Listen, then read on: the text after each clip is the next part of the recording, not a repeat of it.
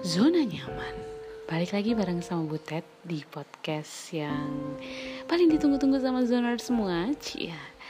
Meskipun baru podcast ini dan jarang untuk update ya Tapi gue senantiasa untuk menemani zoners di malam minggu Apa kabar zoners? Semoga sehat-sehat selalu ya Dan tetap dalam lindungan Tuhan Dan kalau misalnya Allah lagi uh, ada di luar rumah tetap terus mengikuti protokol kesehatan ya zoners ya. Dan jangan lupa tetap mematuhi 4M-nya ya.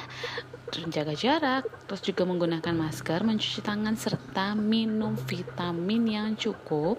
Karena kita nggak bisa pungkiri ya saat ini memang COVID-19 selalu uh, ada di sekitar kita ya dan kita tidak bisa pikir juga kalau misalnya COVID-19 ini saat ini dan sampai saat inilah ya sampai saat ini uh, masih terus hidup berdampingan sama kita. Oke, okay. malam minggu nih zoners, gue akan senantiasa menemani lo dengan pembahasan atau topik yang seru. Kalau misalnya gue nggak bergairah seperti ini ya, uh, gue tidak um, ceria. itu pasti akan ada pembahasan yang kayaknya ada something nih. Butet mau ngomong sesuatu nih kayaknya nih lo tet ya.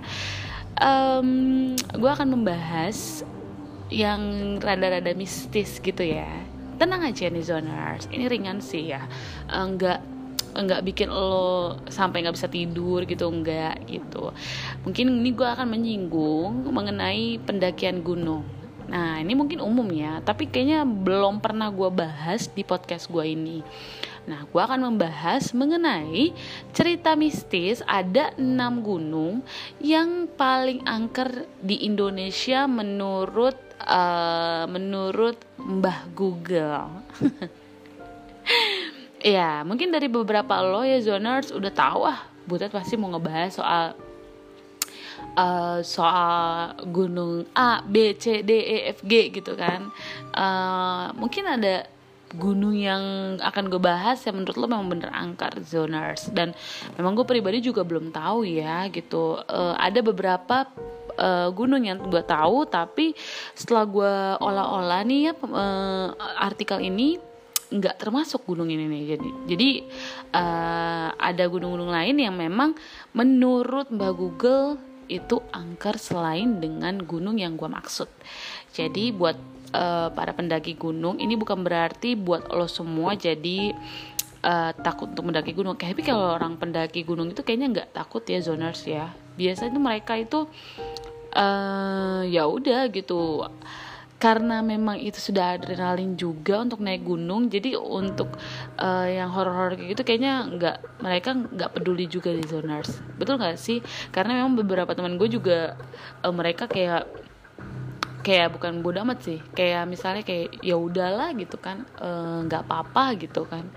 Ya uh, whatever gitu ya. Kalau pembahasan ini uh, penting buat lo silahkan untuk terus ya dengerin podcast gue. Atau misalnya ah butuh pembahasannya itu itu aja gitu kan. Ya udah nggak apa-apa. Itu bisa jadi salah satu bahan komentar juga buat lo zoners untuk bisa memberikan topik pembahasan yang seru. Tapi untuk malam ini gue akan membahas mengenai gunung di Indonesia yang menurut Mbak Google ini horror ya. Oke, yang pertama nih zoners yang memang udah umum banget ya itu adalah Gunung Salak. Jadi Gunung Salak ini itu berada di daerah Sukabumi di Kabupaten Bogor, Jawa Barat di zoners. Emang kalau gunung ini memang sudah menjadi gunung yang sangat familiar di telinga masyarakat Indonesia karena memang lokasinya itu merupakan lokasi jatuhnya pesawat pada tahun 2012 silam yang memang memakan 45 korban meninggal dunia.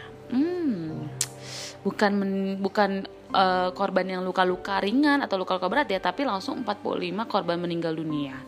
Memang walaupun ya zona art sebelumnya itu Gunung Salak ini memang sudah terkenal angkernya karena memang menyimpan banyak misteri. Udah banyak banget nih zoners penduduk yang menceritakan kondisi dari Gunung Salak ini. Jadi memang Gunung Salak itu dijuluki oleh kabuyutan yang suci karena menjadi lokasi terakhir Prabu Siliwangi atau Sri Baduga Maharaja terlihat. Dan ini juga yang akhirnya e, menimbulkan banyak banget isu yang beredar di kalangan pendaki dan sampai banyak juga pemberitaan mengenai pendaki gunung yang hilang atau tersesat berjam-jam.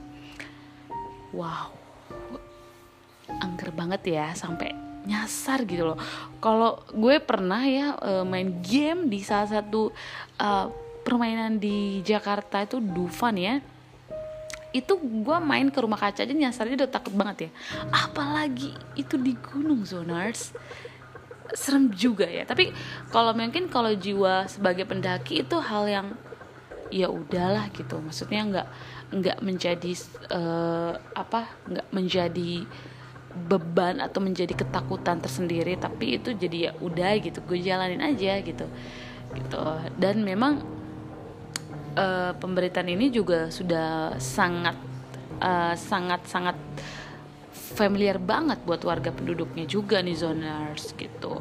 Bahkan ada juga ya nih beberapa orang yang lebih dari satu kali uh, yang pergi ke Gunung Salak bersaksi bahwa mereka tuh selalu bertemu tentara yang berjumlah satu kompi pada tengah malam loh.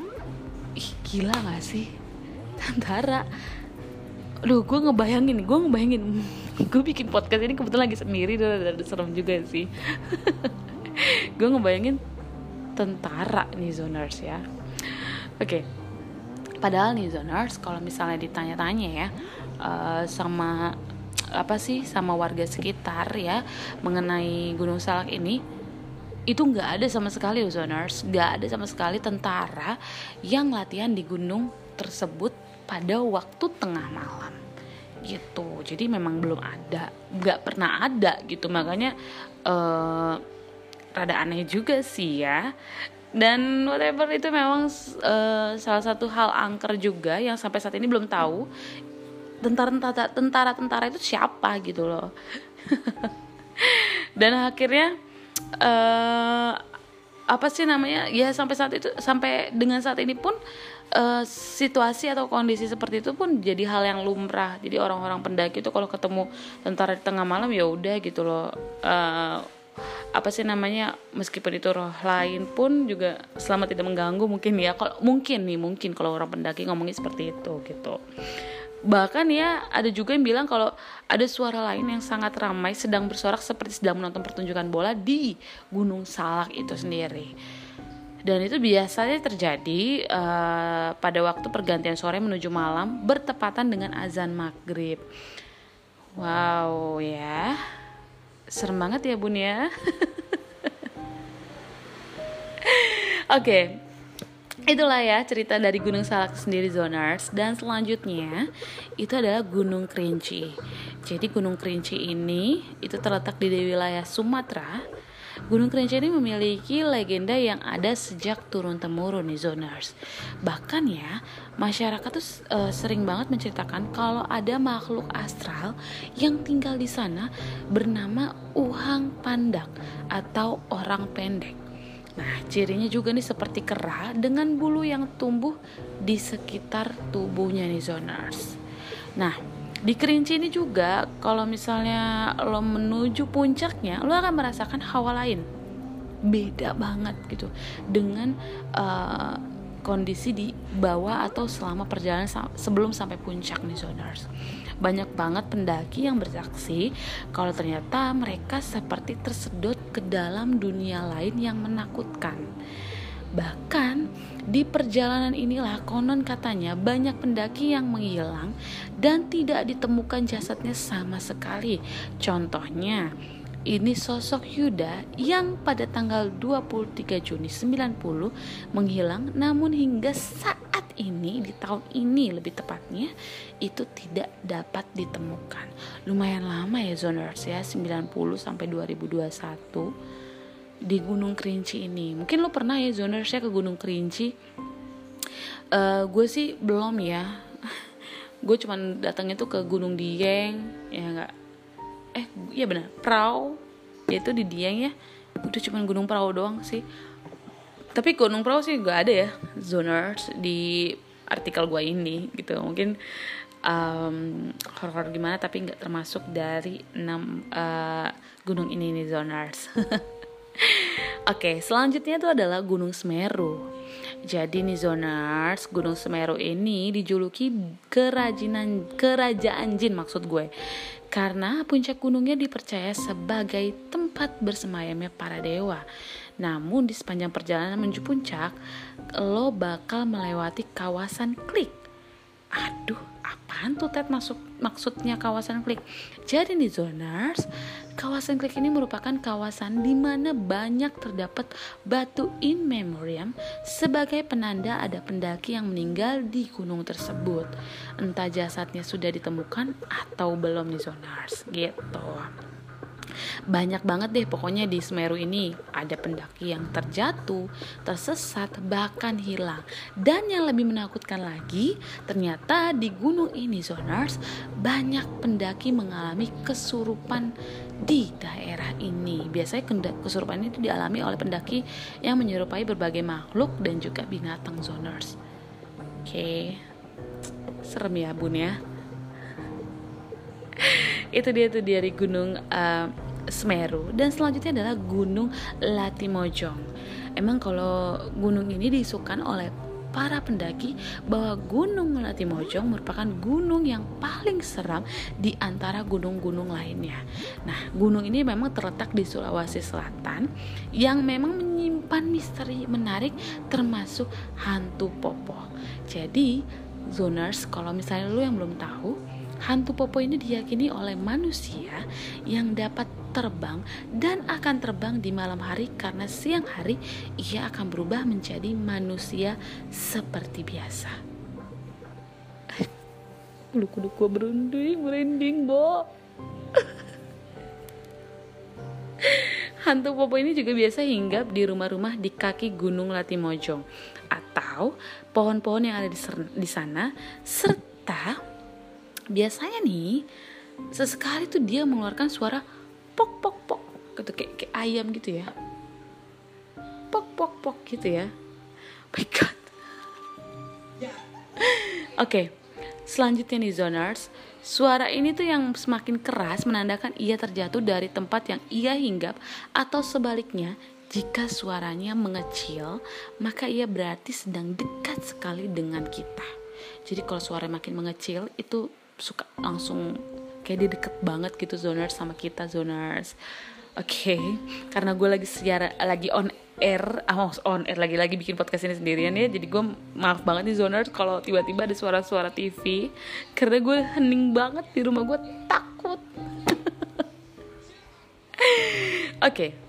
Selanjutnya adalah Gunung Lau nih zoners. Jadi Gunung Lau ini menjadi gunung yang memiliki cerita mistis paling ditakuti. Karena di gunung ini zoners terkenal dengan mitos pasar setan. Jadi kalau misalnya lo zoners yang udah sangat kelelahan dan tersesat pada malam hari, maka lo akan melihat pasar setan ini. Pasar ini ramai dan berjualan berbagai macam kebutuhan. Kebutuhannya mungkin kayak bukan kebutuhan manusia kali ya ya gak sih? Karena mungkin ya gimana ya? Yang jualan roro halus gitu ya bingung juga ya jualannya apa ya? Ada lagi juga yang mitos bahwa kalau lo melakukan pendakian ke Gunung Lau lo tidak akan lo tidak boleh nih berjumlah ganjil. Ini pengumuman banget kali ya. Ini jadi notice buat lo zoners untuk ke Gunung Lau lo nggak boleh naik gunung ganjil karena mungkin aja di jalan lo tuh akan berbeda formasi lantaran menggenapkan jumlah rombongan Nah, itu dia zoners. Itu demikian ya zoners ya, uh, gunung yang mistis banget di Indonesia. Semoga bisa bermanfaat buat lo zoners ya. Bye bye zoners.